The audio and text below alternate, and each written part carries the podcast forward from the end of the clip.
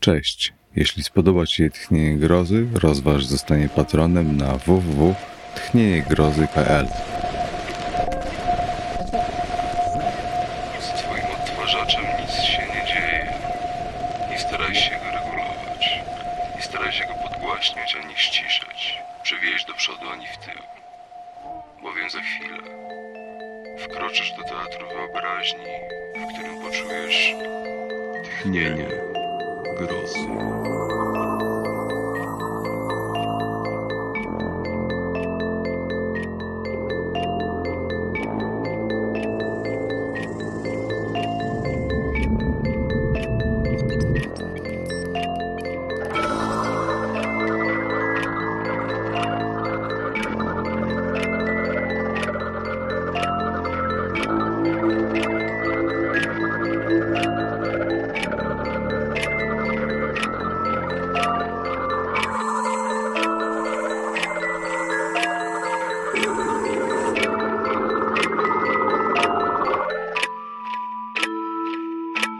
William Austin. Peter Rugg. Zaginiony. Od Jonathana Danwella z Nowego Jorku do pana Hermana Kraufa.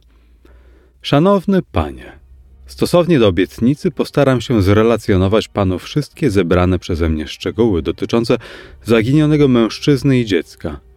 Nie ulega wątpliwości, że do tak wytrwałych poszukiwań skłaniała mnie w dużej mierze pełna współczucia niecierpliwość, z jaką Pan zdawał się oczekiwać wyników moich starań. Pamięta Pan może, iż w lecie 1820 roku wezwany zostałem w interesach do Bostonu. Dopłynąwszy statkiem pocztowym do Providence, dowiedziałem się, że wszystkie miejsca w dyliżansie są już zamówione. Miałem więc do wyboru albo czekać parę godzin, albo przyjąć miejsce obok woźnicy, gdy ten uprzejmie mi je zaproponował. Zasiadłszy przy jego boku, wnet stwierdziłem, że to człowiek bystry i rozmowny.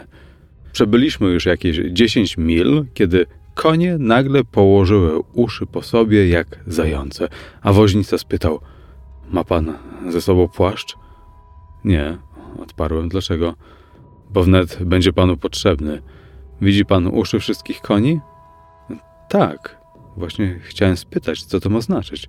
Zobaczyły tego, co sprowadza burzę. My też wnet go zobaczymy. W owej chwili na firmamencie nie było ani jednej chmurki. Wreszcie hen na drodze ukazał się maleńki punkcik. O tam nadjeżdża ten, co wywołuje burzę. Zawsze zostawia po sobie ulewny deszcz. Dobrze go sobie zapamiętał po tylu zmoczonych kurtkach. Myślę, że ten biedak sam się też nacierpi i to więcej niż ludziom wiadomo. Zaraz potem, w dużym pędzie, chyba ze dwadzieścia mil na godzinę, minął nas zniszczony stary powozik zaprzężony w wielkiego karego konia. W powozie siedział mężczyzna z dzieckiem przy boku. Trzymał lejce mocno.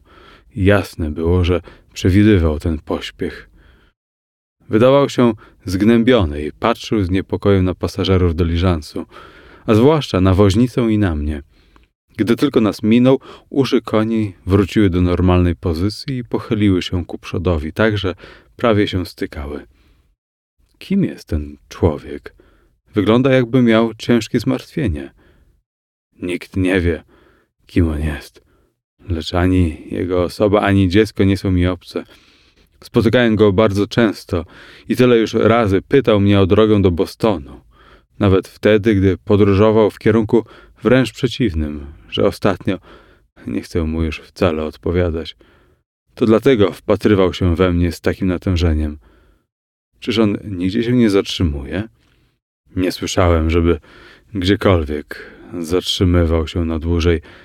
Zawsze tylko na moment, by spytać o drogę do Bostonu i gdzieby nie był, zawsze panu odpowie, że nie może zatrzymać się ani na chwilę, bo musi do Bostonu dojechać przed nocą. Wjeżdżaliśmy właśnie na wysokie wzgórze pod Walpole, a że widać stamtąd było ogromny szmat nieba bez najmniejszej chmureczki, więc zacząłem sobie podkpiwać z woźnicy jego płaszcza. Patrzy pan w kierunku, skąd ten człowiek przybył? Burza nigdy się z nim nie spotyka, ale ciągnie za nim. Zbliżyliśmy się do następnego pagórka. Gdy byliśmy na szczycie, woźnica wskazał w kierunku wschodnim małą, czarną plamkę. Może tak dużą jak kapelusz. O, tam jest zaczątek burzy. My pewnie dobrniemy do Poleja, zanim do nas dotrze, lecz ten wędrowiec, jego dziecię, będą aż do Providence jechali w deszczu wśród grzmotów i błyskawic. Konie pognały teraz ze wzmożoną szybkością. Mała czarna chmura sunęła nad drogą, a gdy powiększyła się już znacznie, stała się naraz wyraźnie zwarta, ciemna i gęsta. Potem kilka błyskawic, jedna po drugiej, rozświetliło całą chmurę, jasną, nieregularną siecią i coraz to inne fantastyczne obrazy ukazywały się na niebie. Woźnica zwrócił moją uwagę, że w pewnej chwili cała chmura zupełnie zmieniła kształt. Wykrzyknął, że każda błyskawica wyraźniej ukazuje mu jakby sylwetkę człowieka siedzącego w otwartym pojeździe, zaprzężonym w czarnego konia. Ale mówiąc prawdę, nie dojrzałem tam nic takiego. Musiało mu się coś przywidzieć. Tymczasem dalekie grzmoty zapowiadały już, że wnet nadejdzie ulewa. I akurat dojechaliśmy do zajazdu poleja, gdy lunęło tak, że potoki płynęły z nieba.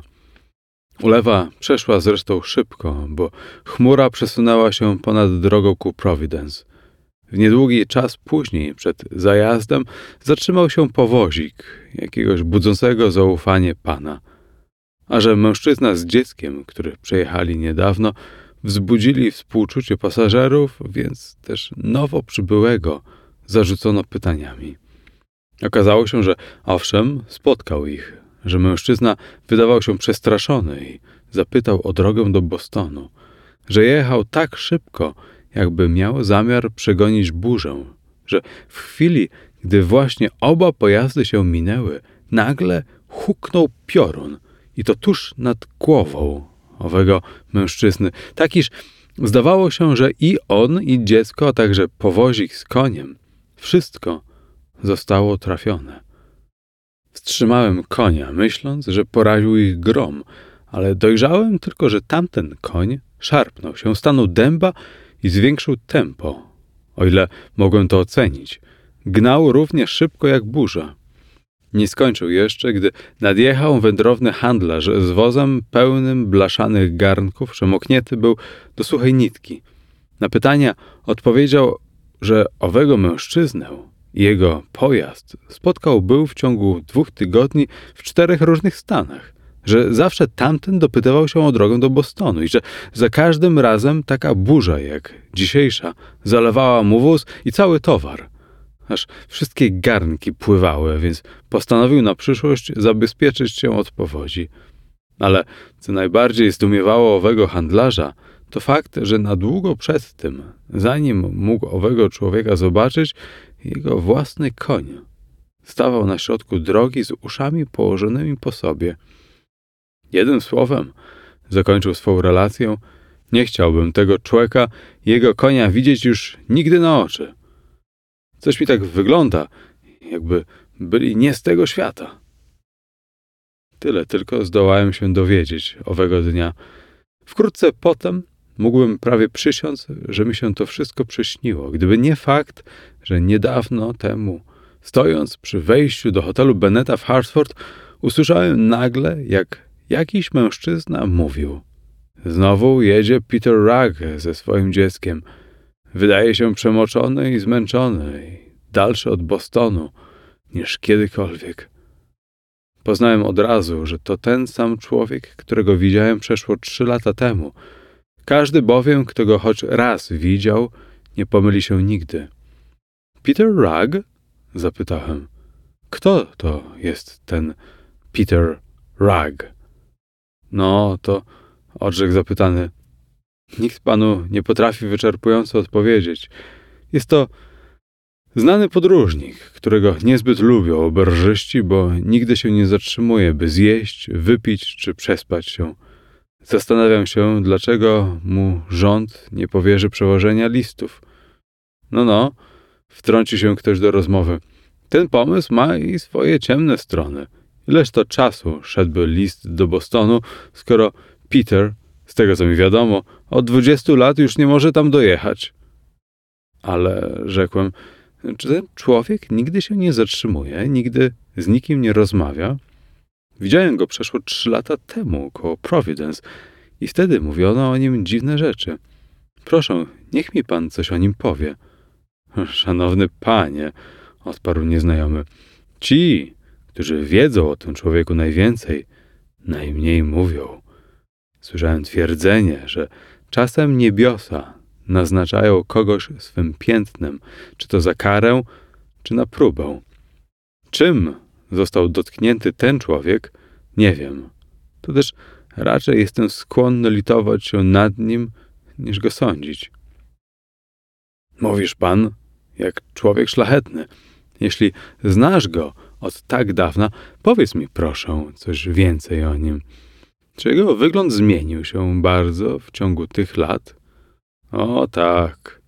Sprawiał takie wrażenie, jakby nigdy nie jadł, nie pił i nie spał, a jego dziecię zdaje się jeszcze słabsze od niego.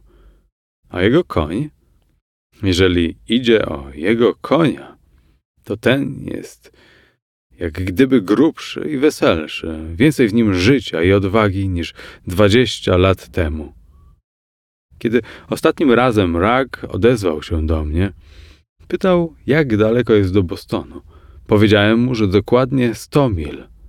Jakże możesz pan tak mnie oszukiwać? To okrucieństwo, wprowadzać w błąd podróżnego. Zmyliłem drogę. Proszę, więc wskaż mi, którędy najbliżej do Bostonu. Powtórzyłem, że do Bostonu jest sto mil. Jak może pan mówić coś takiego? Wykrzyknął. Wczoraj wieczór powiedziano mi, że jeszcze pięćdziesiąt, a potem jechałem całą noc. Ale oddalasz się pan od Bostonu. Należy zmienić kierunek. Niestety, wciąż mówią, zmień kierunek. Boston odpływa gdzieś z wiatrem i kręci się jak igła kompasu. Jeden mówi, że Boston jest na wschód, drugi, że na zachód, a wszystkie drogowskazy też mylnie wskazują drogę. Lecz zatrzymaj się pan i spocznij trochę, powtórzyłem. Wydajesz się przemoknięty i znużony. To prawda, pogodę miałem okropną od kiedy wyruszyłem w drogę, więc zatrzymaj się i spocznij. Nie, nie, nie mogę. Muszę dojechać do domu przed nocą, o ile to możliwe, ale myślę, że pan myli, jeśli idzie odległość do Bostonu. Odrzekł Rag i z tymi słowy popuścił lejców koniowi, którego dotąd z trudem utrzymywał w miejscu i po chwili znikł w oddali. W parę dni później widziałem go niedaleko Claremont, pędzącego wzdłuż pagórków Unity, przypuszczalnie z szybkością 12 mil na godzinę. Czy naprawdę nazywa się Peter Rugg? Tego nie wiem, lecz przypuszczam, że nie będzie się wypierał swego nazwiska. Może go pan zresztą spytać, bo o, widzi pan, nawrócił i właśnie znów do nas jecie. Rzeczywiście, ukazał się rozpędzony kary koń i pojazd byłby nas minął, gdybym się nie zdecydował jednak zagadnąć tego człowieka. Gdy byli tuż koło nas, postąpiłem na jezdnię, by go zatrzymać. Mężczyzna natychmiast ściągnął cugle. Wybaczcie, szanowny panie, rzekłem, mą śmiałość, lecz chciałbym wiedzieć, czy to pan, Peter Rugg? Bo wydaje mi się, że już kiedyś pana widziałem. Tak, nazywam się Peter Rugg. Nieszczęśliwym trafem zmyliłem drogę, a przemoknięty i przemoczony. Wdzięczny będę za wskazanie mi drogi do Bostonu. Mieszka pan w Bostonie, nieprawdaż? A przy której ulicy? Przy Middle Street. Dawno opuścił pan Boston? Nie powiem panu dokładnie, lecz wydaje mi się, że już dosyć dawno temu. Ale jakimż to sposobem i pan, i dziecię pańskie przemokliście tak doszczętnie? Nie padało tu dzisiaj. Tam, dalej, w górę rzeki była niedawno silna ulewa, lecz nie mogę tu dłużej bawić, bo nie zdążę do Bostonu na wieczór. Jak mi pan radzi, jechać starym gościńcem czy nową drogą? No, starym gościńcem jest 117 mil, a tamtą drogą tylko 97. Co mówisz, człowieku? Żeby tak oszukiwać? Toż to haniebne naigrywać się ze zmęczonego podróżnika. Przecież pan wie, że z Newburyport do Bostonu nie ma więcej jak 40 mil.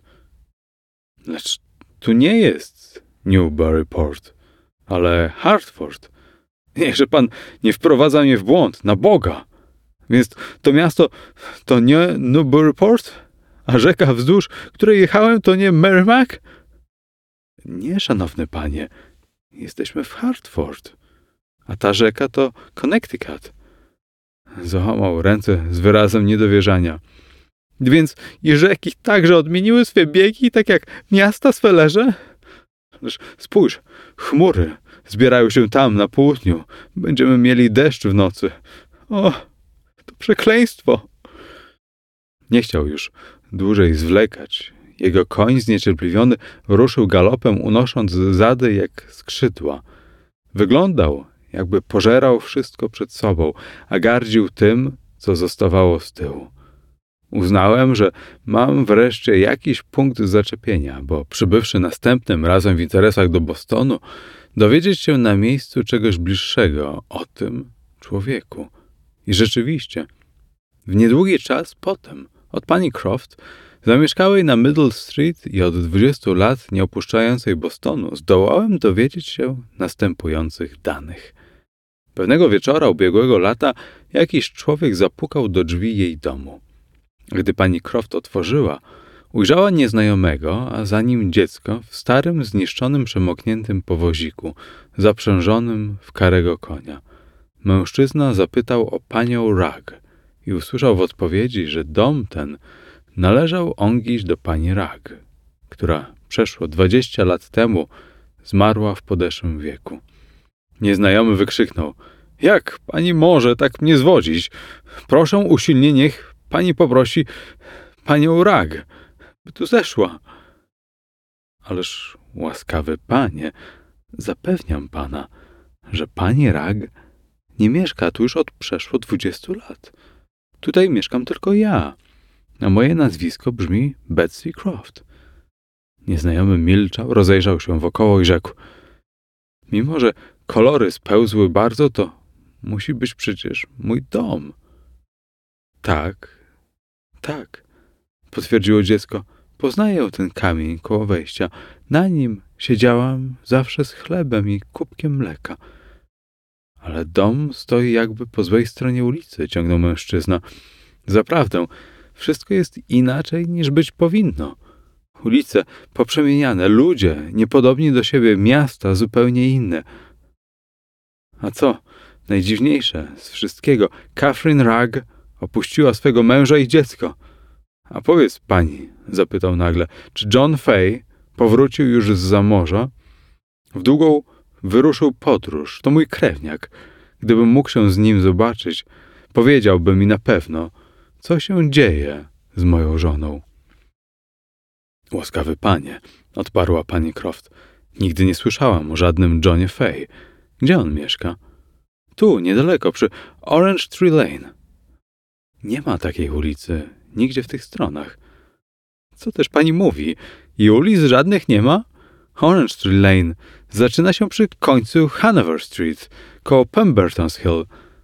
Nie, żadnej takiej ulicy nie ma. Pani chyba nie mówi tego na serio. No ale musi pani znać mego brata, William Rugg. Mieszka na Royal Exchange Lane, koło King Street. Nie znam takiej ulicy, a co do King Street, to jestem zupełnie pewna, że w naszym mieście nie ma takiej. Nie ma tu King Street? Ależ kobieto, nie kpij sobie ze mnie. Równie dobrze może pani mi powiedzieć, że nie ma żadnego króla Jerzego. Jednakże widzisz pani, że jestem przemoczony i utrudzony, że muszę znaleźć jakiś nocleg. Pójdę do zajazdu Harta, tam, koło placu targowego. Którego? Łaskawy panie, wydajesz się zdezorientowany, a my mamy kilka placów targowych. Przecież jest tylko jeden, koło portu. Och, stare targowisko, ale tam nie ma żadnego zajazdu i to od wielu lat. Na nieznajomym znać było wyraźne zmieszanie. Szeptał do siebie prawie półgłosem. Dziwna pomyłka. Jak to miasto wydało mi się podobne do Bostonu? Tak, wyraźnie jest do niego podobne, ale widzę teraz, że się omyliłem. Jakaś inna pani Rag, jakaś inna Middle Street, ale tu zwrócił się znowu do kobiety. Wskaże mi pani, którędy jechać do Bostonu? Wszak tu jest Boston. Miasto Boston. Nie znam żadnego innego Bostonu. Miasto Boston. To być może, ale to nie jest Boston, w którym mieszkam. A teraz przypomina mi się jeszcze, że wjechałem tu po moście, a nie na promie. Czy mogą wiedzieć, jaki to most przemierzałem przed chwilą? To jest most na Charles River. Tak, widzę moją omyłkę wyraźnie. Przecież pomiędzy Bostonem a Charleston kursuje prom. A nie ma żadnego mostu. Zresztą, gdybym był w Bostonie, mój koń sam by trafił pod próg mego domu. A tymczasem tutaj okazuje wyraźnie niecierpliwość, bo miejsce jest mu zupełnie nieznane. Co za głupota wziąć to miasto za mój stary Boston. Tu jest o wiele piękniej.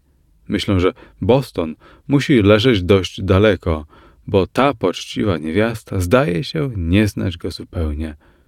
Przy tych słowach koń zaczął się szarpać i walić kopytami w bruk. Nieznajomy ze speszoną miną rzekł.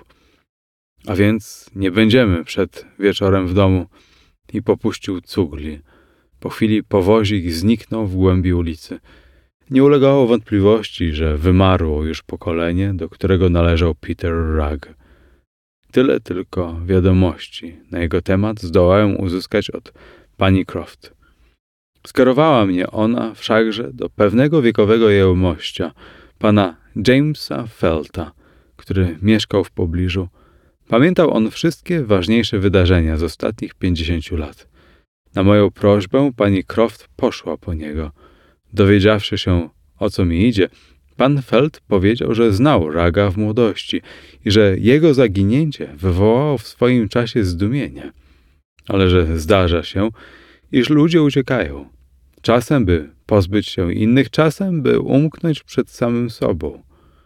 A w dodatku Rag wziął ze sobą dziecko, powozik i konia, przy czym żaden wierzyciel nie podniósł krzyku, więc też rychło całe zdarzenie poszło w niepamięć, jak wiele innych.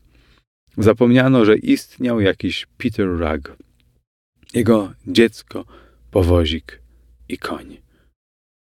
Muszę przyznać, dodał pan Feld, że o tej sprawie wiele opowiadano, ale nie potrafię ocenić, ile w tym było prawdy. Zresztą w mojej młodości zdarzały się i dziwniejsze rzeczy, bez jednej wzmianki w gazecie.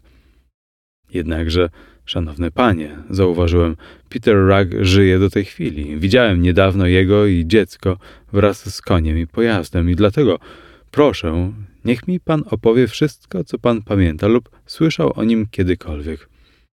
No cóż, mój przyjacielu, orzekł James Feld, nie mam zamiaru twierdzić, że Peter Rugg nie żyje. Twierdzę jednak, że nie mogłeś go widzieć z dzieckiem, o ile pod tym słowem rozumiesz małe dziecko. A niemożliwe to jest dlatego, że Jenny Rugg, jeżeli żyje, musi mieć co najmniej chwileczkę. Masakra w Bostonie była w 1770, wtedy Jenny miała około 10 lat. E, tak, mój panie, Jenny Rugg, jeżeli żyje, musi mieć obecnie przeszło sześćdziesiątkę. A że Peter Rugg żyje, to zupełnie możliwe, bo był przecież tylko 10 lat starszy ode mnie, a ja w marcu skończyłem dopiero 80 i mam zamiar przeżyć każdego o dobre 20. Słysząc te słowa, uznałem, że pan Feld jest wyraźnie zdziecinniały i z żalem zrezygnowałem z dalszych indagacji. Pożegnawszy się z panią Croft, pospieszyłem do hotelu Marlborough, w którym stałem. Jeżeli Peter Rugg, myślałem, podróżuje tak od czasu masakry w Bostonie, to nie widzę powodu, dlaczego nie miałby tak podróżować przez całą wieczność.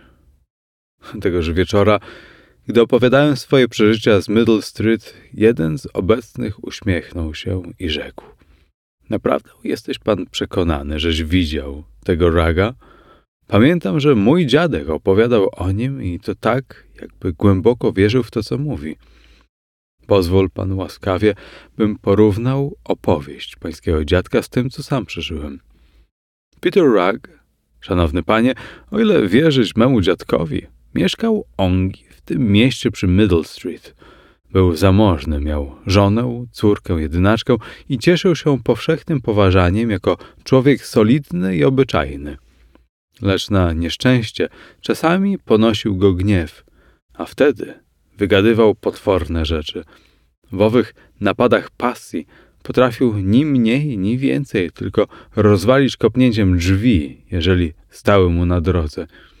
Bywało, że nagle fikał kozła w powietrzu i znów wracał do dawnej postawy, a przez cały czas okręcania się w koło wykrzykiwał przekleństwa. Był chyba pierwszym, który w złości robił pełne salto, coś czego inni uczą się teraz albo dla zabawy, albo dla pieniędzy. Raz widziano go, jak rozgryzł gruby gwóźdź na połowę. W owych czasach wszyscy mężczyźni, starzy i młodzi, nosili peruki. Otóż Peter, gdy wpadł w pasję, wygadywał takie bezeceństwa, że aż peruka stawała mu dęba na głowie. Jedni mówili, że nie mogła znieść jego okropnego słownika, inni uzasadniali to bardziej filozoficznie, twierdząc, że powodem było powiększanie się jego głowy, bowiem gwałtowna złość, jak wiadomo, poszerza żyły i powiększa głowę. Ilekroć wpadł w taki szał, Rag nie liczył się ani z niebem, ani z ziemią. Lecz poza tą jedną słabością wszyscy przyznawali, że Rage to dobry człowiek, bo kiedy mu złość przeszła, nikt nie był pogodniejszy i bardziej łagodny od niego. Pewnego dnia rano, późną jesienią, Rag swoim powozikiem zaprzężonym w wielkiego karego konia zabrał swą jedynaczkę i wyruszyli do Concord. Kiedy wracali, zaskoczyła ich burza. Po ciemku dotarł do Menotomy, obecnie West Cambridge, do drzwi swego przyjaciela Catera, który jął go namawiać, by zatrzymali się na nas. Rag wzbraniał się. Kater nastawał coraz gwałtowniej. Ależ mój drogi, burza nie mija. Wokoło czarna noc. Kto widział narażać tak dziecko? Masz otwarty powozik, a burza wzmaga się z każdą chwilą. Niech się wzmaga, wykrzyknął Rag i zaklął się jeszcze. Choćby burza ta miała trwać wiecznie, dojadę dziś wieczór do domu, albo mogę go więcej nie oglądać. Z tymi słowy zaciął konia, który ruszył z kopyta i zniknął w ciemności lecz nie dojechał do domu ani tej nocy, ani następnej, a gdy już uznano, że zaginął, nie zdołano odnaleźć nikogo, kto by ich widział później niż pan Cutter z Menotomy. Przez długi czas jeszcze, w każdą ciemną, burzliwą noc, żonie Raga zdawało się, że słyszy trzaskanie bata, stuk kopet i chrzęst powoziku mijającego jej drzwi. Sąsiedzi także słyszeli te same odgłosy – a niektórzy nawet rozpoznawali, że to koń Raga. Znali przecież dobrze odgłos jego kopyt na bruku ulicy. Powtarzało się to tak często, iż wreszcie pewnego dnia sąsiedzi postanowili czekać za latarniami i ujrzeli, jak sam Peter Rugg z dzieckiem przy boku, z koniem i powozikiem, z głową obróconą ku swemu własnemu domowi, mija go, starając się bezskutecznie zatrzymać przed nim konia. Następnego dnia przyjaciele pani Rag zaczęli szukać jej męża i dziecka. Pytali w każdym zajeździe, w każdej stajni, w całym mieście, ale okazało się, że Peter Rag nie zatrzymał się w Bostonie. Nikt nie widział go od tej chwili, gdy przejechał pod swoim własnym domem, choć kilka osób zapewniało, że od łoskotu, jaki robił jego koń i pojazd, trzęsły się domy po obu stronach ulicy. Jest to wiarygodne, jeżeli rzeczywiście pojazd Raga przejeżdżał tej nocy po dziś dzień, bowiem na niektórych ulicach naładowany wóz lub pędzący zaprzęg powoduje istne trzęsienie ziemi. Jednakże sąsiedzi Raga nie nasłuchywali już po nocach. Jedni uznali wszystko za przywidzenie i przestali o tym myśleć, inni myśleli inaczej i kiwali głowami w milczeniu. Tak więc zapomniano wnet o Ragu, jego dziecku, koniu i powozie, a przypuszczalnie wiele ludzi w okolicy nie słyszało ani słowa o tym zdarzeniu. Chodziły rzeczywiście słuchy, że widziano go potem w Connecticut, pędzącego w szalonym tempie pomiędzy Suffield a Hartford. To zachęciło przyjaciół Raga do dalszych poszukiwań, lecz im więcej się dopytywali, tym bardziej byli skołowani. Jeżeli jednego dnia posłyszeli o nim w Connecticut, następnego przychodziła wiadomość, że widziano go pędzącego jak wichar po wzgórzach New Hampshire.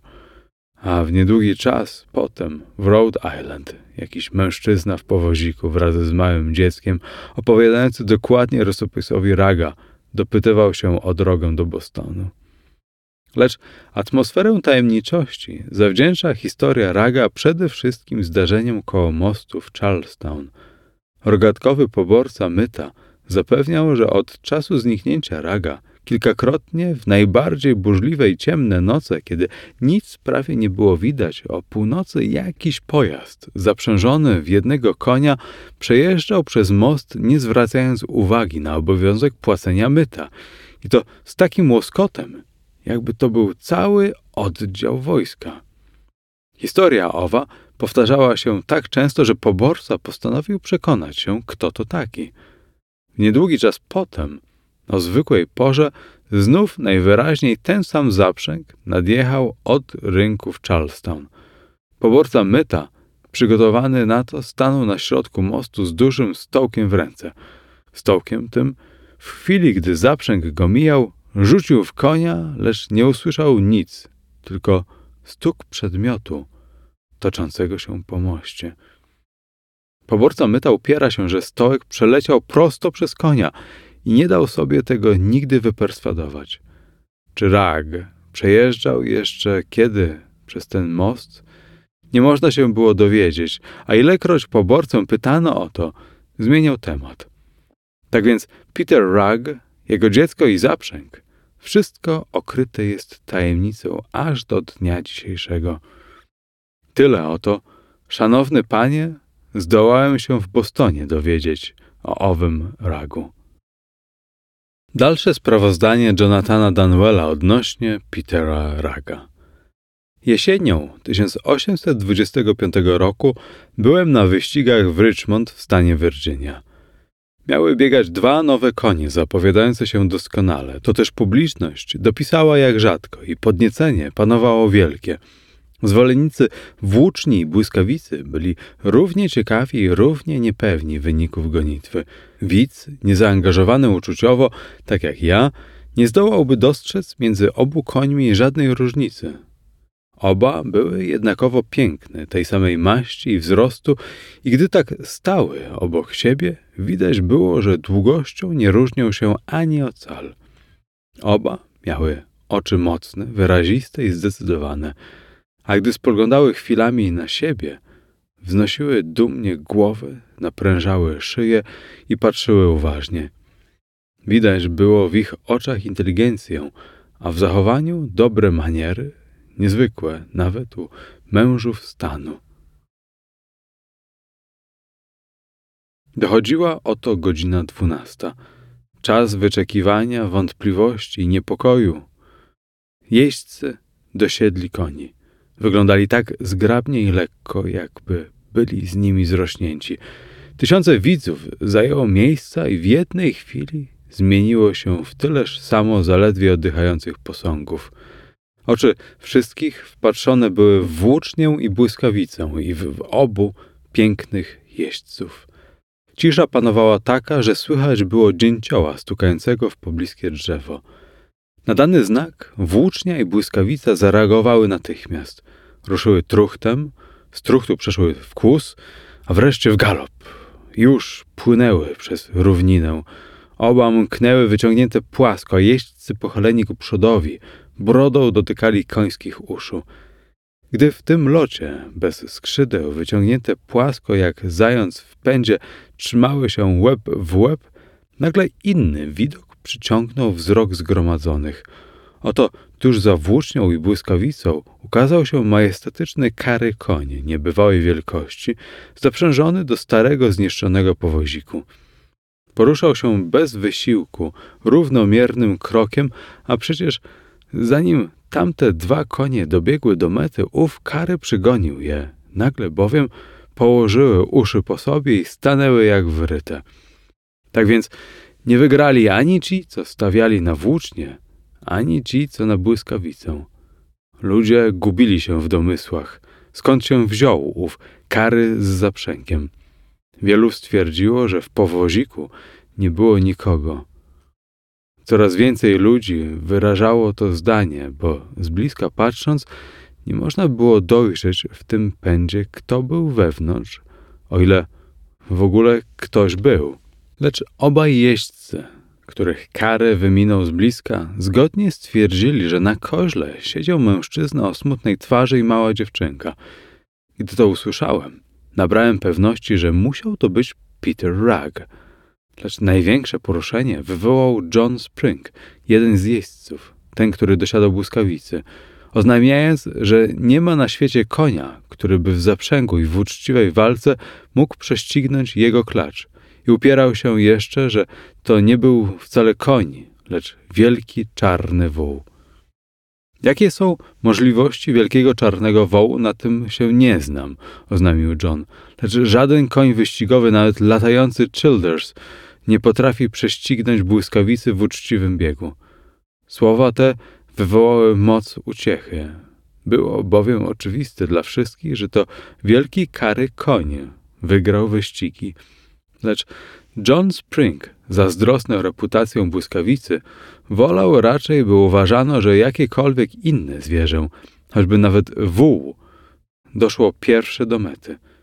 Jednakże głośne śmiechy z Johna Springa urwały się nagle, bo gdy tylko włócznia i błyskawica zaczęły znowu normalnie oddychać, zauważono, że zgodnie zawróciły na tor wyścigowy, zaczęły obwąchiwać go z pochylonymi głowami, a potem, uniósłszy łby, rżały głośno i długo, aż John Spring rzekł. Te konie odkryły coś niezwykłego. Podejrzewają jakąś nieczystą sprawkę. Muszą zapytać błyskawitę, o co chodzi. Podszedł do klaczy i chwycił ją za grzywę. Ona zaś, pochyliwszy nozdrza ku ziemi, obwąchiwała ją, a potem uniosła łeb wysoko i zarżała tak głośno, aż echo odpowiedziało wśród dalekich pagórków.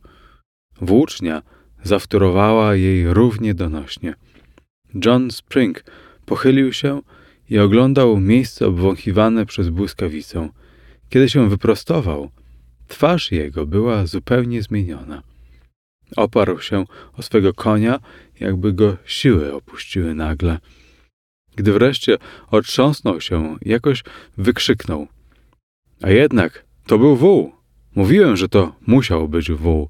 Żaden konie nie pobył jeszcze błyskawicy. I rzeczywiście, każdy to mógł stwierdzić. Ślady przednich nóg Karego, widziane z bliska, były rozszczepione jak racice. Mimo to nie ulegało dla mnie wątpliwości, że ów tajemniczy koń był naprawdę koniem. Ale sądzę, że co najmniej połowa widzów, opuszczających teren wyścigów, była gotowa przysiąc, iż wielki czarny wół wyprzedził dwa spośród najbardziej chyżych koni, jakie biegały na torach Virginii. Kiedy zbliżałem się do mego hotelu, rozmyślając nad tym, czego byłem świadkiem, jakiś nieznajomy podjechał do mnie i zagadnął. Przepraszam, czy pan Danwell? Tak jest, odparłem. Zdaje mi się, że widziałem pana rok czy dwa lata temu w Bostonie, w hotelu Marlborough.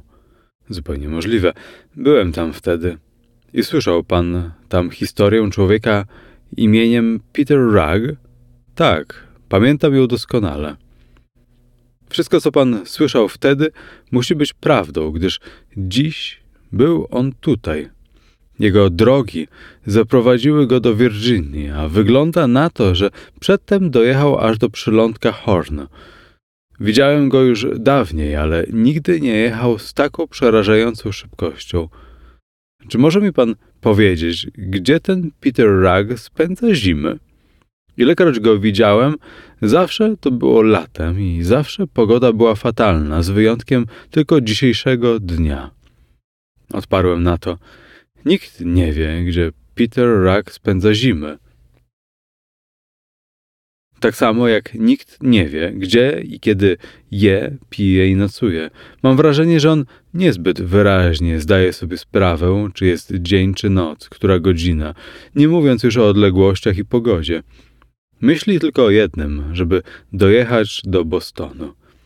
Wydaje mi się, że ten jego koń decyduje o wszystkim i że sam Peter Rugg jest do pewnego stopnia od swego konia uzależniony. Zapytałem wtedy owego nieznajomego, gdzie po raz pierwszy ich widział. Cóż, proszę pana, w lecie 1824 roku podróżowałem na północ ze względu na zdrowie. Wkrótce po tym spotkaniu w hotelu Marlborough wracałem na swoje rodzinne strony do Virginii i o ile mnie pamięć nie myli, w każdym ze stanów po drodze do samego Massachusetts widziałem tego człowieka i jego konia. Kilka razy nadjeżdżał z przeciwnej strony, lecz częściej mijał mnie. Przemówił do mnie tylko raz, a było to w Delaware. Zbliżając się, jął przyhamować konia z niejakim trudem. Och, cóż to był za przepiękny koń! Kiedy się przybliżył, naprężył nagle szyję, nastawił uszy ku przodowi, aż się prawie stykały i wpatrywał się mocno w mego konia. I niech pan sobie wyobrazi, mój koń jakby zmalał o połowę. Skurczył się, aż skóra zmarszczyła mu się na szyi. Tkwił w miejscu, jak zaklęty. Całkiem jakby go kto czterema gwoździami poprzez każde kopyto przytwierdził do ziemi. Łaskawy panie, rzekł do mnie Peter Rugg, czy może udaje się pan do Bostonu? Jeżeli tak, byłbym szczęśliwy, gdybyśmy dalej razem pojechali. Zmyliłem bowiem drogę, a muszę być przed nocą w domu. Niech pan spojrzy, jak śpiąca jest już mała. Biedactwo. Wygląda jak uosobienie cierpliwości. Ależ, szanowny panie, odparłem, to zupełnie niemożliwe, byś pan dojechał do domu przed nocą, ponieważ znajduje się pan w miejscowości Concord, okręgu Sussex, to znaczy w stanie Delaware. Co pan rozumie pod słowem stan Delaware? Jeśli jesteśmy w Concord, to przecież stąd nie ma więcej jak 20 mil do Bostonu, a mój koń, lekko nogi, dowiezie nas do promu w Charlestown w niecałe dwie godziny. Lecz pan się myli. Jesteś pewno obcy w tych stronach. To miasto nie przypomina wcale Concord, które znam dobrze. To właśnie do Concord udałem się, gdym wyjechał z Bostonu. Ale my jesteśmy obecnie w Concord, w stanie Delaware. Co to znaczy stan? Jak to? Jeden ze Stanów Zjednoczonych. Stany. Powtórzył półgłosem. Ten człowiek to jakiś błazen i chce we mnie wmówić, że jestem w Holandii. I głośniej. Tuszę, że jesteś pan dżentelmenem i dlatego ośmielę się prosić, byś mnie nie wprowadzał w błąd i zaklinam, byś wskazał mi najszybciej właściwą drogą do Bostonu, bowiem koń mój pada z głodu. Karmiłem go ostatni raz, zanim wyruszyliśmy z Concord. Miasto, w którym jesteśmy, szanowny panie, zwie się Concord, ale Concord w stanie Delaware, a nie w Massachusetts. I dlatego jest pan o 500 mil oddalony od Bostonu. Rag przyglądał mi się przez chwilę, raczej z żalem niż z niechęcią, a wreszcie powtórzył: 500 mil. Nieszczęsny człowiek z wyglądu nikt by nie poznał, że niespełna rozumu. Tak, tak. Wygląd człowieka to rzecz najbardziej zwodna na tym świecie. 500 mil. To pobiło nawet tę rzekę Connecticut. Co oznaczała wzmianka o rzece Connecticut, tego nie pojmują. Kary koń szarpnął gwałtownie i po chwili rak zniknął w oddali. Zatrzymaliśmy się u wejścia do doskonałego hotelu pana Beneta i wytłumaczyłem nieznajomemu, co znaczyło to zdanie o rzece Connecticut, opowiadając mu całe zdarzenie w Hartford. W niedługi czas potem zobaczyłem Raga znowu przy rogatce na drodze z Aleksandria do Middleburg. Płacąc myto, zauważyłem, że wiatr w tej okolicy jest silniejszy niż dalej na południu. Na to odparł mi rogatkowy. Tak, silnie dziś dmucha, Ale gdyby nie to, że wczoraj jeden podróżny wmówił mi, że dwa dni temu w Kentucky widziano człowieka z karym koniem, to bym się lada chwila spodziewał solidnej ulewy. Rozejrzałem się w po horyzoncie, ale nie dojrzałem nawet takiej chmurki, która mogłaby przynieść choć kwartę wody. Proszę spojrzeć, łaskawy panie, tam, na wschodzie, tuż nad tym wzgórzem. Widzi pan tę małą czarną chmurkę? Nie jest większa niż jagoda, ale przez ten czas, co to mówią, już się powiększyła dwa razy, trzy razy i toczy się nad tą drogą, tak uparcie, jakby miała na celu zmoczyć tylko jeden, jedyny przedmiot. Rzeczywiście, widzę ją, ale jakiż związek ma ta chmura z tamtym człowiekiem i karym koniem? Większy niż łaskawy pan przypuszcza, a ja potrafię opowiedzieć. Znam już tę chmurę, widziałem ją nieraz i mogę przysiąc, że to ona. Wnet pod nią dojrzymy i pojazd, i karego. Jeszcze nie skończył, jak usłyszeliśmy daleki grzmot, a po chwili błyskawice, jedna po drugiej, zaczęły wyczyniać dziwne figury. W odległości mili, mniej więcej, ujrzeliśmy tuż pod toczącą się chmurą pojazd zaprzężony w karego konia. Ale zanim dotarł on do nas, ulewa już go dosięgła, przemoczyła i ustała tak nagle, że na nas nie spadła już ani kropla. Gdy nowo przybyły, w którym natychmiast rozpoznałem raga, usiłował przejechać przez rogatkę, poborca szybko opuścił szlaban zagradzający przejazd. Chwycił Karego za uzdę i żądał swoich dwóch dolarów. Wiedziony współczuciem, wmieszałem się do rozmowy, wypytując poborcę, o co mu idzie i prosząc, by się nie gniewał na tego człowieka. On jednak odparł, że ma słuszne powody, bo ten człowiek już z dziesięć razy przejeżdżał tędy bez płacenia, a co więcej, koń raz kopnął w jego stronę kulę armatnią i o mało go życia nie pozbawił. Za każdym razem powozik nadjeżdżał tak szybko, że nie było już mowy o zasunięciu zardzewiałego szlabanu. Lecz teraz odbiję to sobie nareszcie, zakończył poborca.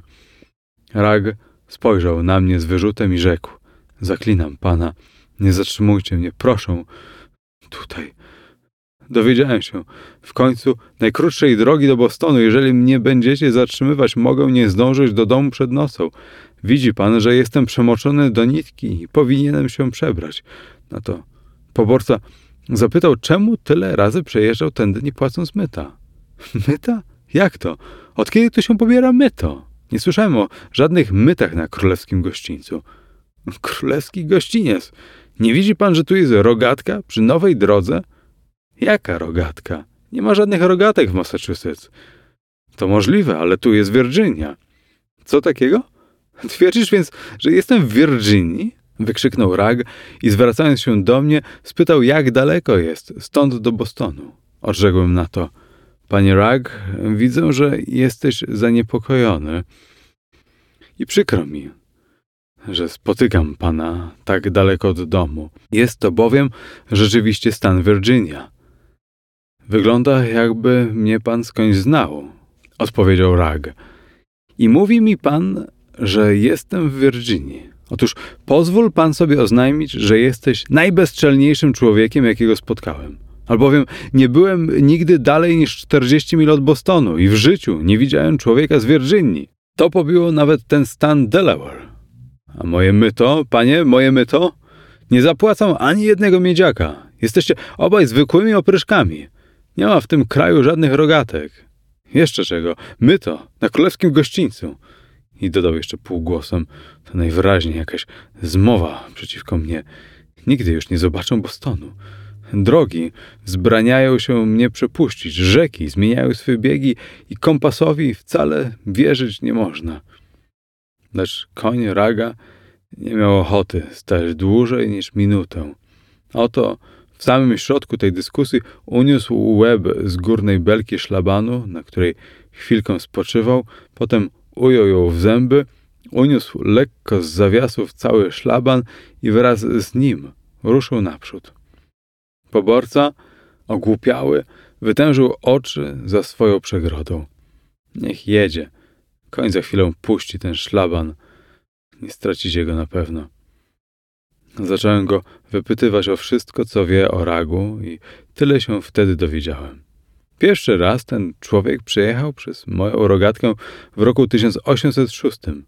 W chwili zaćmienia słońca. Myślałem wtedy, że pewno koń przestraszył się nagłej ciemności i poniósł. Ale w parę dni później ten sam człowiek i ten sam koń przejechali tędy z powrotem, znowu w szalonym pędzie, nie zwracając uwagi ani na rogatkę, ani na mnie. Ot, tylko spojrzeli. W parę lat później, podczas wojny to było, zobaczyłem znowu tego człowieka nadjeżdżającego i postanowiłem go zatrzymać. To też wyszedłem na środek drogi z rozpostartymi ramionami i krzyknąłem: Stać! Wy tam, bo będzie źle! A on, słysząc to, zawołał: Wio, lekko nogi, to tylko jakiś opryszek.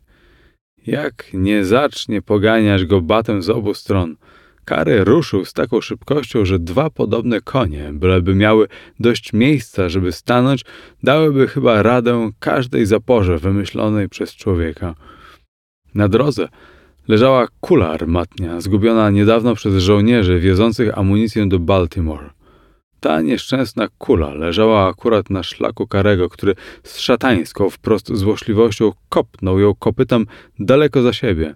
Słabo mi się robi, ilekroć opowiadam to zdarzenie, bo ta kula przyleciała tuż koło mojej głowy, tak blisko, że pęd powietrza zrzucił mi kapelusz i utkwiła w tamtym słupie rogatkowym.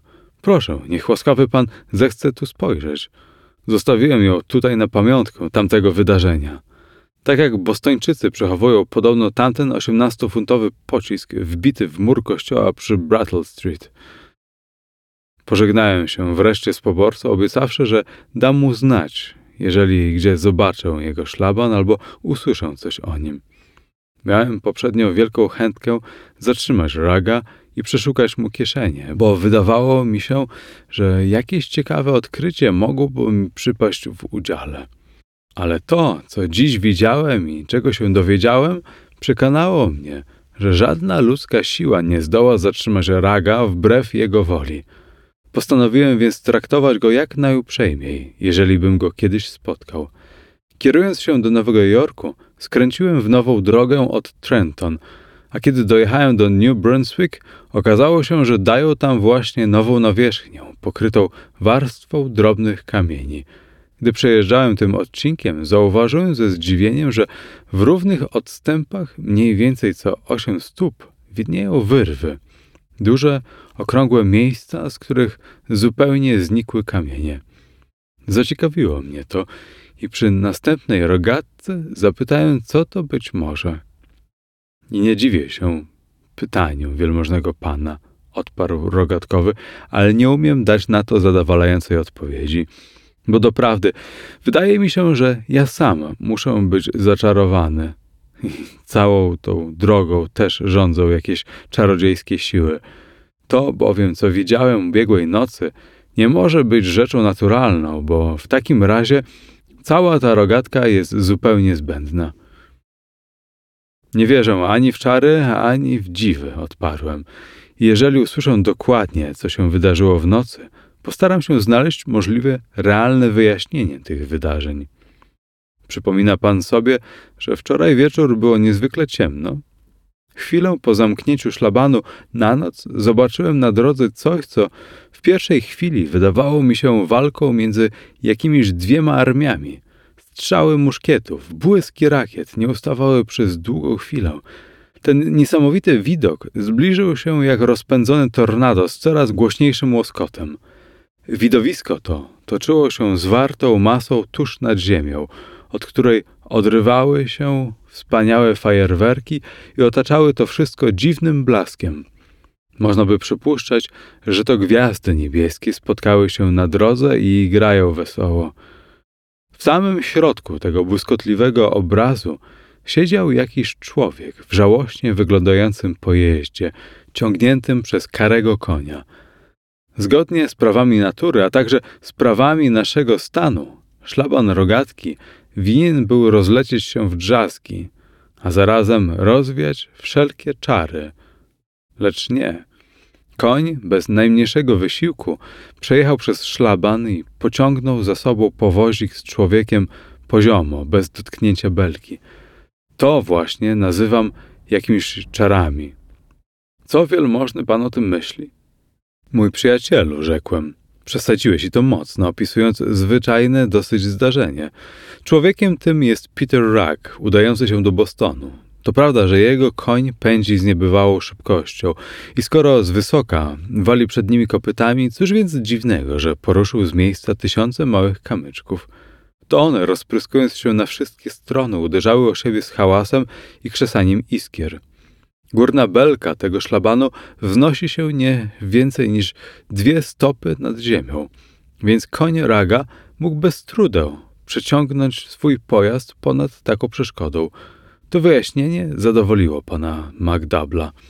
Ja zaś podjąłem dalej mą podróż w kierunku Nowego Jorku. Nie przypuszczałem też, że zobaczę, czy usłyszę jeszcze coś więcej o panu Ragu ponieważ wyprzedzał on mnie teraz już więcej niż o 12 godzin. W drodze do Elizabethtown nie mogłem się po nim niczego dowiedzieć. To też doszedłem do wniosku, że snać ubiegłej nocy skręcił z tej szosy w kierunku zachodnim. Lecz kiedy byłem już blisko Paul's Hook, zauważyłem pokaźną liczbę pasażerów na promie. Wszyscy stali nieruchomo i wpatrywali się w ten sam przedmiot. Jeden z obsługi promu, Hardy, który znał mnie dobrze, widząc, że nadjeżdżam, zaczekał jeszcze chwilę z odbiciem od brzegu, by mi umożliwić przeprawę i zbliżając się do mnie zawołał: Panie Danwell, mamy tu na promie coś takiego, że nawet doktor Mitchell byłby zdumiony. Jakaś niezwykła ryba, co się przypadkiem dostała w nurty Hudsonu? Nie.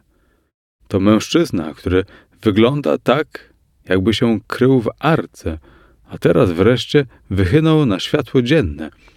Ma ze sobą małą dziewczynkę, podobną do niego, ogromnie, a jego koń, najpiękniejszy na świecie, zaprzężony jest do najdziwniejszego chyba pojazdu, jaki kiedy widziałem.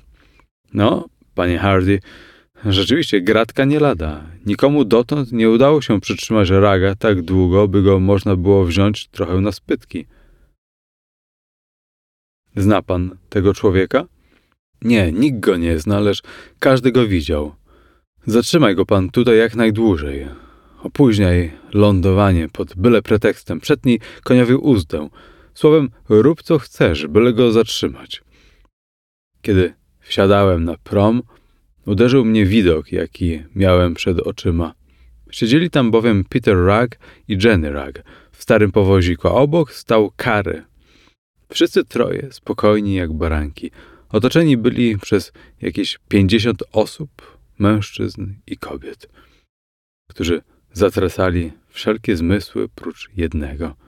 Otoczeni byli przez jakieś pięćdziesiąt osób, mężczyzn i kobiet, którzy zatracili wszelkie zmysły oprócz jednego. Nikt nie oddychał, nie słuchał, nie czuł. Zamienili się bez reszty we wzrok. Rak wydawał im się postacią nie z tego świata – oni zaś byli dla niego zdumiewający i dziwni. Rag milczał, oni milczeli, a ja także nie miałem zamiaru przerywać ciszy. Zadowolony, że ujrzałem wreszcie Raga w stanie spoczynku, wtem Rag zauważył cicho, nie kierując tych słów do nikogo w szczególności. Nowy jakiś pomysł. Konie zamiast wioseł. Ci bostończycy mają głowy. Widać było wyraźnie, że Rag miał duńskich przodków. Nosił na sobie trzy pary inex primabli, zwanych spodniami w dawnych bezceremonialnych czasach, niezbyt zniszczonych, lecz czas wypróbował jakość materiałów. Jedne zbiegły się bardziej niż drugie, także w kolanach widać było ich odmienne gatunki i kolory. Liczne kamizele o połach opadających aż na kolana powodowały, że wyglądał korpulentnie. Ciemny płaszcz był tak obszerny, że dałoby się zeń wykroić ze sześć modnych dziś okryć. Rękawy przypominały worki na mąkę, a w mankietach można by niemowlę ukołysać do snu. Kapelusz, kiedyś pewnie czarny, obecnie już doszczętnie wyrudziały. Nie był ani owalny, ani też powykręcany. Cały ów strój dodawał okrągłej twarzy raga wyrazu staroświeckiej godności – Zresztą on sam, mimo że mocno spalony słońcem, wyglądał starzej niż na jakieś 30 lat. I w tej chwili nie miał na twarzy smutku i niepokoju. Wydawał się zupełnie opanowany, a nawet zadowolony. Pojazd, w którym siedział, był obszerny, wyraźnie zrobiony z myślą o częstym użytku i to przez długie lata. Materiału też starczyłoby z niego na trzy współczesne powoziki. Koń również wart był obejrzenia. Jego ogromny wzrost, piękna grzywa i ogon nadawały mu wygląd konia wojskowego, a szeroko rozdęte chrapy wskazywały na wielką energię. Widać było wyraźnie, że przednie kopyta miał pęknięte, przypuszczalnie od jakiejś świeżej nawierzchni drogi. Dopiero się zrastały. Tak więc John Spring niezupełnie się mylił. Jak długo by trwała ta niema scena, nie umiem powiedzieć. Lecz nagle koń Raga, postawszy spokojnie przez pięć minut, uznał, że już tego dosyć i zaczął wpierw rżeć, a potem prawym przednim kopytem walić w deski promu. Na to Rag rzekł. Mój koń widzi North End, dlatego się niecierpliwi. Spieszcie więc, bo wnet nie da się go okiełznać. Jeszcze wymawiał te słowa, gdy koń nagle uniósł lewą przednią nogę, a kiedy ją opuścił, każdy cal promu zadrżał. Natychmiast dwaj ludzie złapali Karego przy pysku, ale koń rzucił się i obaj znaleźli się w falach Hudsonu. Podczas gdyśmy ich wyławiali, sprawca stał spokojnie bez ruchu. Nie drażnijcie konia, to nie będzie z nim kłopotu. Po prostu spieszno mu, tak jak mnie, by prędzej znaleźć się na tamtym pięknym brzegu. Widzi już North Church i czuje własną stajnię. Łaskawy panie, zwróciłem się do Raga, chcąc go zaskoczyć pytaniem. Proszę, powiedz mi, obcemu w tych stronach, co to za rzeka, którą przebywam i jakie to miasto widać naprzeciwko, bo zdaje mi się, że jesteś pan jego mieszkańcem. Ta rzeka zwana jest, szanowny panie, Mystic River. Stoimy na promie Winnisimet, bo zachowaliśmy tu wiele indiańskich nazw. A tam przed nami jest Boston. Musisz pan być rzeczywiście obcy w tych stronach, jeżeli nie wiesz, że mamy przed sobą Boston, stolicę nowoangielskich prowincji. A jak długo sam pan byłeś nieobecny w Bostonie? Widzi pan, nie potrafię dokładnie odpowiedzieć. Udałem się z moją małą córeczką do Concord, odwiedzić przyjaciół i wstyd mi wprost wyznać. Wracając, zmyliłem drogę i od tego czasu podróżuję bez ustanku. Nikt mi nie wskaże właściwego kierunku. To okrutne, tak zwodzić podróżnego. Mój koń lekkonogi coraz to musiał zawracać. Najeździł się we wszystkie świata strony. Lecz widzi pan, koń znów się niecierpliwi. Dotąd przypomniał o sobie tylko raz. Ruszył łbem, lecz nie mam zamiaru odpowiadać za jego kopyta. W tej chwili lekkonogi uniósł długi ogon i strzepnął nim, co zabrzmiało jak trzask bata. Po wodzie rozeszło się echo. Od razu cała szóstka koni zaczęła ciągnąć liny promu. Hudson przypominał taflę szklaną, gładki jak lustro, bez jednej zmarszczki. Konie z drobnego truchtu przeszły w galop. Przez burty przelewała się woda. Po chwili wokół promu szeroko przewalało się morze piany, a towarzyszył temu szum, jakby wielu połączonych strumieni. Gdyśmy dopływali do Nowego Jorku, za nami w poprzek Hudsonu ciągnął się cudowny, biało spieniony ślad. Choć rak odmawiał płacenia myta na rogatkach, jednakże na widok wyciągniętej ręki pana Hardiego bez wahania wsunął dłoń do jednej z licznych kieszeni, wyciągnął jakąś srebrną monetę i wręczył ją przewoźnikowi. A cóż to jest? zapytał tamten. Trzydzieści szylingów, odparł Rag. Może tak kiedyś wyglądało trzydzieści szylingów, ale nie teraz. To dobra angielska moneta, zaprotestował Rag. Mój dziadek przywiózł ich z Anglii cały worek, a otrzymał je z mennicy jeszcze ciepłe. Słysząc tę rozmowę, podszedłem do Raga i poprosiłem o pokazanie mi rzeczonej monety. Była to półkoronówka, wybita przez parlament angielski i opatrzona datą 1649.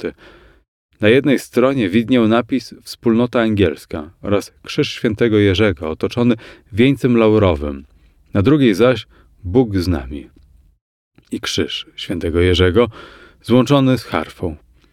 Mrugnąwszy porozumiewawczo do Hardiego, oznajmiłem, że jest to dobra moneta obiegowa i dodałem wolno. Nie pozwolę, by tego dżentelmena oszukiwano i sam mu rozmienił te pieniądze. Na to Rag rzekł. Proszę, podaj mi pan swoje nazwisko. Jestem Danwell, szanowny panie, odparłem. Panie Danwell, jest pan jedynym uczciwym człowiekiem, jakiego spotkałem od chwili, gdy opuściłem Boston. A że jest pan tu obcy, proszę, uważaj mój dom za własny. Pani Rag ucieszy się na widok przyjaciela swego męża. Wsiądź tu, panie Danwell. Miejsca jest dosyć. Jenny, posuń się troszkę, żeby panu było wygodnie. Za chwileczkę dojedziemy na Middle Street. Wobec tego usiadłem obok Raga. Nigdy jeszcze nie był pan w Bostonie? Nie, odpowiedziałem. No to zobaczy pan perłę Nowej Anglii, miasto ustępujące tylko Filadelfii w całej północnej Ameryce. Zapomina pan o Nowym Jorku, poddałem. Ba, Nowy Jork się nie liczy, chociaż osobiście nigdy tam nie byłem. Mówiono mi jednak, że cały Nowy Jork można zmieścić w naszej sadzawce koło młyna. Nie, nie, zapewniam pana, że Nowy Jork to tylko nędzna mieścina. Równie trudno go porównywać do Bostonu, jak wigwam do pałacu. Gdy koń Raga skręcał w Pearl Street, spojrzałem memu towarzyszowi w twarz o tyle, o ile dobre wychowanie pozwalało i rzekłem – Szanowny panie, jeżeli to jest Boston, to przyznaję, że Nowy Jork nie jest godzien być nawet jego przedmieściem. Lecz nie wjechaliśmy daleko w Pearl Street, kiedy twarz Raga zmieniła się wyraźnie. Widać było, jak napina mięśnie, oczy latają mu nerwowo. Najwyraźniej był przestraszony. Co się stało, panie Rag? Wydaje się pan podenerwowany. To już przechodzi wszelkie pojęcie. Jeżeli pan wiesz, gdzie jesteśmy, błagam, powiedz mi. O ile to nie jest Boston, odparłem, musi to być chyba Nowy Jork. Nie, szanowny panie, Boston to nie jest na pewno, ale Nowym Jorkiem być nie może. Jakżebym ja mógł znajdować się w Nowym Jorku, które leży prawie o 200 mil od Bostonu? Wjechaliśmy już w Broadway i nagle Rag stwierdził, że w ogóle nic nie rozumie. Ależ takiego miasta wcale nie ma w Ameryce Północnej. To muszą być jakieś czary. To wszystko złudzenie, nie rzeczywistość. Przecież to wygląda na jakieś wielkie miasto ze wspaniałymi domami. A co za sklepy, co za towary, ludzi, niezliczone mrowie. No tak zajęci, jak żywi. I wszystko to wystrzeliłoby nagle jednej nocy z zupełnej dziczy? Albo, co jest bardziej prawdopodobne, jakieś przepotężne duchy natury rzuciły nagle Londyn czy Amsterdam tu, na brzegi Nowej Anglii. A może ja śnię? Choć w takim razie ta noc trwałaby dość długo. Inna sprawa, że już kiedyś zdarzyło mi się jednej nocy popłynąć do Amsterdamu, nakupić różności u Van Dogera i powrócić do Bostonu przed świtem. W tym momencie rozległy się jakieś krzyki. Zatrzymajcie tych szaleńców! Narażają życie tysięcy ludzi! Próżno tłumnie usiłowano zatrzymać karego konia. Lekko nogi, nie potrącając nikogo, jechał prosto jak spadająca gwiazda. Ja jednak przestraszony, że mogą przed nocą znaleźć się po drugiej stronie łańcucha alegenów, zwróciłem się do Raga z prośbą, by wstrzymał konia i pozwolił mi wysiąść. Ależ mój przyjacielu, zaprotestował Rag, będziemy w Bostonie przed nocą, a pani Ragu cieszy się niewymownie z naszego przyjazdu. Musi mi pan wybaczyć, panie Rag, Niech pan tylko spojrzy tam, na zachód. Widzi pan tę czarną chmurę, co pędzi w pogoni za nami, jak gdyby rozwścieczona i nabrzmiewająca z każdą chwilą? Och, nie ma co próbować ucieczki. Znam tę chmurę. Wnet z nową siłą wybuchnie burzą nad naszymi głowami. Potem zatrzymał konia i pozwolił mi wysiąść. Żegnaj, panie Dunwall. Z radością opowitam pana w Bostonie. Mieszkam przy Middle Street. Nie wiadomo, w jakim kierunku podążył Rag, zniknąwszy mi z oczu na Broadwayu, lecz inny fakt znany jest powszechnie, a mianowicie, że dwa miesiące po tym, jak go widziano w Nowym Jorku, udało mu się jakoś szczęśliwie dotrzeć do Bostonu. Okazało się, że w ostatnich latach nieruchomość Raga ze względu na brak spadkobierców przeszła na własność stanu Massachusetts. To też władze zarządziły ogłoszenie publicznej licytacji. Właśnie w tym czasie byłem przypadkiem w Bostonie i przeczytawszy w zawiadomieniu licytacyjnym opis sporej posiadłości, nabrałem ochoty, by zobaczyć miejsce, gdzie kiedyś mieszkał Rag. Z ogłoszeniem w ręce udałem się na Middle Street i w pewnym punkcie, nie pytając nikogo, powiedziałem sobie: To musi być ten dom. Nie idę dalej.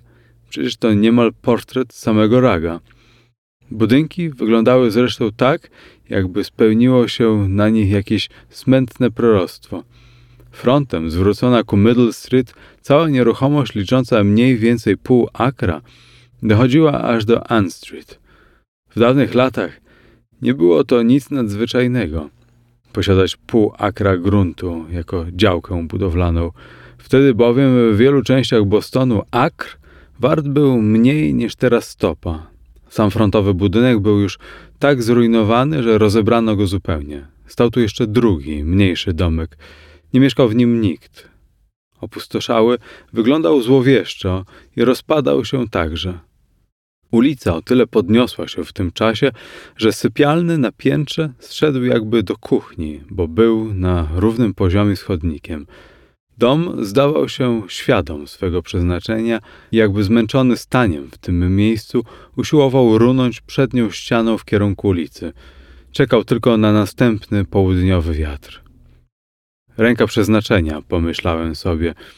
Ciężko doświadczyła to miejsce, a jeszcze ciężej jego dawnych właścicieli.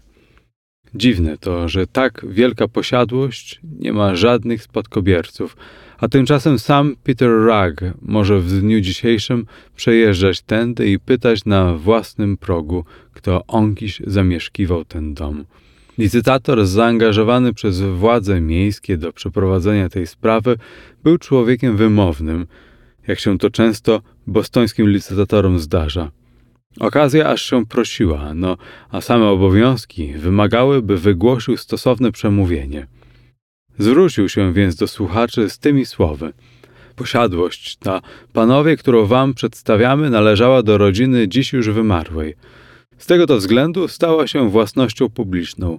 Żeby jednak nikt z państwa nie ociągał się z nabyciem tej pięknej posiadłości, ze względu na jakieś obawy, że ów tytuł własności jest sporny, zostałem przez władze miejskie upoważniony do znajmienia, iż nabywca mniejszej nieruchomości uzyska najlepszy tytuł własności. Przekazanie wszelkich praw od władz stanowych. Oznajmiam to Państwu dlatego, że wiem o szerzących się od dawna plotkach, jakoby żył niejaki Peter Rugg, pierwszy właściciel niniejszej posiadłości – Plotki te, stwierdzam z naciskiem, nie mają i mieć nie mogą żadnych realnych podstaw. Zrodziły się one mniej więcej dwa lata temu z nieprawdopodobnej historii rozgłaszanej przez niejakiego Jonathana Danuela, rodem z Nowego Jorku. Wywołała to nieporozumienie także pani Croft, której mąż jest tu dziś obecny i wiem, że ma ogromną chrapkę na wspomnianą posiadłość. Lecz zastanówcie się Państwo, czy zdarzyło się kiedy, by o nieruchomość jakąś, a tym bardziej nieruchomość tyle wartą, nie upomniał się ktoś przez prawie pół wieku, jeżeli jacyś spadkobiercy, choćby dalecy, istnieli naprawdę. Albowiem nikt nie zaprzecza, że stary Peter Rack, jeżeli by żył do tej chwili, miałby obecnie co najmniej 100 lat. Powiadają ludzie, że on i jego córka z koniem i pojazdem Zaginęli gdzieś przed pięćdziesięciu przeszło laty, a ponieważ wcale nie powrócili do domu, więc zapewne żyć muszą i pewnego dnia przybędą, by dopominać się o swoje. Takie rozumowanie, szanowni państwo, nie prowadzi nigdy do mądrych posunięć finansowych. Niech więc te bajki nie mają najmniejszego wpływu na szlachetne plany oddania tych ruin twórczemu duchowi architektów. Pieniądz, który nie pracuje, zakłóca spokój swego właściciela. Spójrzcie więc na szkic, który macie przed sobą. Oto pół akra ziemi, więcej niż 20 tysięcy stóp kwadratowych, parcela narożna z ogromnymi możliwościami. To nie ciasna działka, nędzne 40 na 50 stóp, gdzie w czasie kanikuły ledwo można oddychać wśród murów. Tutaj, przeciwnie, każdy architekt z zachwytem spoglądać będzie, bo dość tu miejsca, by sobie wymarzyć pałac, który zaćmi świątynię Salomona. Spójrzcie dalej. Tu od wschodu, tak blisko od Atlantyku, że sam Neptun, obarczony najwyszukańszymi specjałami całego globu, może do waszych drzwi zastukać swym trójzębem. Od zachodu wszystko, co rodzi ta bajeczna rzeka Connecticut, wnet już za pomocą pary, pociągów i kanałów mijać będzie wasze okna. Tak więc tu właśnie, w tym niejako miejscu, Neptun pojmie za żonę Cererę, a Pomona z Roxbury i Flora z Cambridge tańczyć będą na ich weselu. Mężowie nauki, dobrego smaku, wy, koryfeusze literatury i sztuki, to dla was jest ta ziemia. Ów człowiek, którego zna cały świat, urodził się na Middle Street, dokładnie naprzeciw tego miejsca. Nie minie wiele czasu, a tutaj doskonale widoczny z okien domostwa, które w tym miejscu wzniesiecie, wyrośnie pomnik i zadziwi, zachwyci cały świat. Wysoka kolumna wzbije się ku chmurom, a na tej kolumnie wyryte będzie jedno tylko słowo imię tego, który za życia był opiekunem ubogich, przyjacielem skromnych i obiektem podziwu królów. Czyż mam wymienić jego imię? To on ujarzmił piorun, opanował błyskawice. Ludzie północnego Bostonu, czyż muszą apelować do waszego patriotyzmu, by zwiększyć wartość tego kawałku gruntu? Tuż za tym rogiem żył James Otis, tam Samuel Adams, tutaj Joseph Warren, a tam, tuż za tamtym rogiem, Josiah Quincy. To miejsce narodzin swobody, tu wolność zrodziła się, tu ją pielęgnowano i tu wzrosła w siłę. Tu wyniańczono niepodległość Ameryki, tu zaczęła się walka o wyzwolenie i po latach za tysiącznego pokolenia miliony ludzi przebywać będą Atlantyk po to tylko, by spojrzeć na tę północną dzielnicę Bostonu. Ojcowie wasi, co mówią? Wy sami. Tak, widzę wyraźnie, wielu z obecnych tutaj własnymi rękami pomagało kołysać kolebką niepodległości. Mężowie roztropni, wy, wiem to dobrze, udzielicie mi swej uwagi, gdy powiem wam, że Boston musi mieć kawałek tego gruntu, by móc rozszerzyć Ann Street. Czy słyszycie mnie? Powtarzam, miasto musi uzyskać duży kawałek tego gruntu, aby rozszerzyć Ann Street. Cóż za wspaniała okazja, powiecie. Lecz miasto nasze gardzi zabieraniem czyjejś ziemi bez zapłaty. Jeśli zabierze wam część waszej ziemi, będzie szczodre bardziej niż to sobie najchciwszy wymarzyć potrafi. Najwyżej bać się należy, by ciężar bogactwa nie przygniótł was zbytnio. Wywołujcie więc wasze ceny, nie pozwalając, by imię niejakiego raga nasłabiło wasz zapał. Po ile więc dajecie za stopę? To powiedziawszy, licytator z wdziękiem wniósł nad głową młotek z kości słoniowej. W pierwszych chwilach podniesiono stawkę z 50 na 75 centów. Potem dolicytowano wolniej już do 90 centów. Wreszcie ktoś zaoferował 1 dolar. Licytator wydawał się zadowolony i oznajmił, spoglądając na zegarek, że za 5 minut przybije tę transakcję, o ile nikt nie oferuje wyższej ceny. Przez ten krótki przeciąg czasu cisza panowała zupełna. Wtem, gdy młotek wzniósł się już do góry, nagle uwagę wszystkich zwrócił jakiś dziwny, potężny hałas, a gdy ten odgłos się zbliżał, jedni zaczęli krzyczeć: Walą się domy przy nowym rynku, a inni: Nie, to trzęsienie ziemi. Przecież ziemia się rusza. A jeszcze inni: Chyba nie, bo ten łoskot się zbliża stamtąd z Hanover Street. I okazało się to prawdą, bo w tej samej chwili znalazł się wśród nas Peter Rugg. Biada nam, Jenny, wykrzyknął. Jesteśmy nędzarzami. Oto nasz dom spłonął, a wokół ruin zebrali się wszyscy sąsiedzi. Oby tylko się okazało, że matka twoja jest zdrowa i cała. Aż oni nie wyglądają wcale jak nasi sąsiedzi, odparła Jenny. Tak, to prawda, dom się spalił, nic nie zostało, tylko próg z kamienia, jedna cedrowa belka. Spytaj ich, ojcze, gdzie jest mama? W tej krótkiej chwili więcej niż tysiąc ludzi otoczyło już pojazd Raga, lecz nie on sam, ani jego koń czy powóz stanowili ośrodek uwagi tłumu. Wszyscy patrzyli na licytatora, bowiem w ufnej twarzy i pytającym spojrzeniu Raga było tak wyraźnie dla wszystkich stwierdzenie, iż posiadłość do niego należy, że żaden pergamin, żaden dokument opatrzony podpisami i pieczęciami nie byłby bardziej przekonywający. To też w jednej chwili, z wrażenia wywołanego przez licytatora, nie zostało ani śladu i choć ostatnie jego słowa brzmiały nie bójcie się Raga, Jednakże w tym samym momencie, gdy spojrzenia tych dwóch ludzi się spotkały, rola licytatora była skończona. Ramię opadło, a ruchliwy do niedawna młotek ciężko zwisał mu w dłoni. O licytacji zapomniano. Zresztą nie tylko Rag. Koń też dał świadectwo prawdziwe. Zwierzę czuło, że wreszcie wędrówka się skończyła – Przeciągnąwszy się potężnie, tak że wyglądał jak półtora konia. Lekkonogi położył łeb na belce cedrowej i zarżał trzykrotnie, aż uprząż na nim drżała od wędzidła po podognie. Rag stanął w swym pojeździe i zapytał z naciskiem: Kto w mojej nieobecności zburzył mój dom? Bo widzę przecież, że nie pożar go strawił. Zapytał ją więc, Jaki wypadek to spowodował i dlaczego tak wielkie zgromadzenie nieznanych mi osób zastaję tu, przed mym progiem? Byłem pewien, że znam w Bostonie każdego, lecz wy, wszyscy, wydajecie mi się jakąś nową, nieznaną mi generacją. Choć zarazem wiele tu twarzy widzę jakby znajomych. Mogę niejednego z was wymienić po nazwisku, mimo że nie przypominam sobie, bym go kiedykolwiek przedtem widział na oczy. Ten tutaj to na pewno Winslow, a tamten Sargent. Tu stoi jakiś Sewell, a obok niego Dudley. Czyż nikt z was nie przymówił do mnie? Czy to wszystko znowu złudzenie? Lecz widzę przecież niewątpliwie, widzę tu wiele postaci ludzkich, wiele wpatrzonych we mnie oczu, tylko że wszyscy wydają się pozbawieni głosu, słuchu nawet, możności poruszenia się z miejsca – Jakież to dziwne.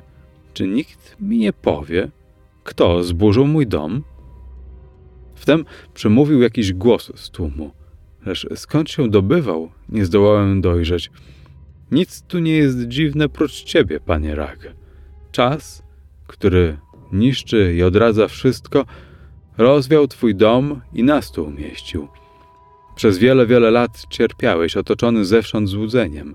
Ta burza, którą niebacznie wyzwałeś w menotony, zakończyła się wreszcie, lecz nigdy nie zobaczysz swego domu, bo dom twój i żona i sąsiedzi, wszystko to znikło już dawno. Twoja posiadłość istnieje, to prawda, lecz nie ma już twego domu. Wyłączony zostałeś ze swego czasu i nie ma dla ciebie miejsca w naszym pokoleniu. Twój dobytek przepadł i nigdy już na tym świecie nie będziesz miał domu. Przełożyła Krystyna Jurasz-Dąbska. Czytał Jacek Brzezowski.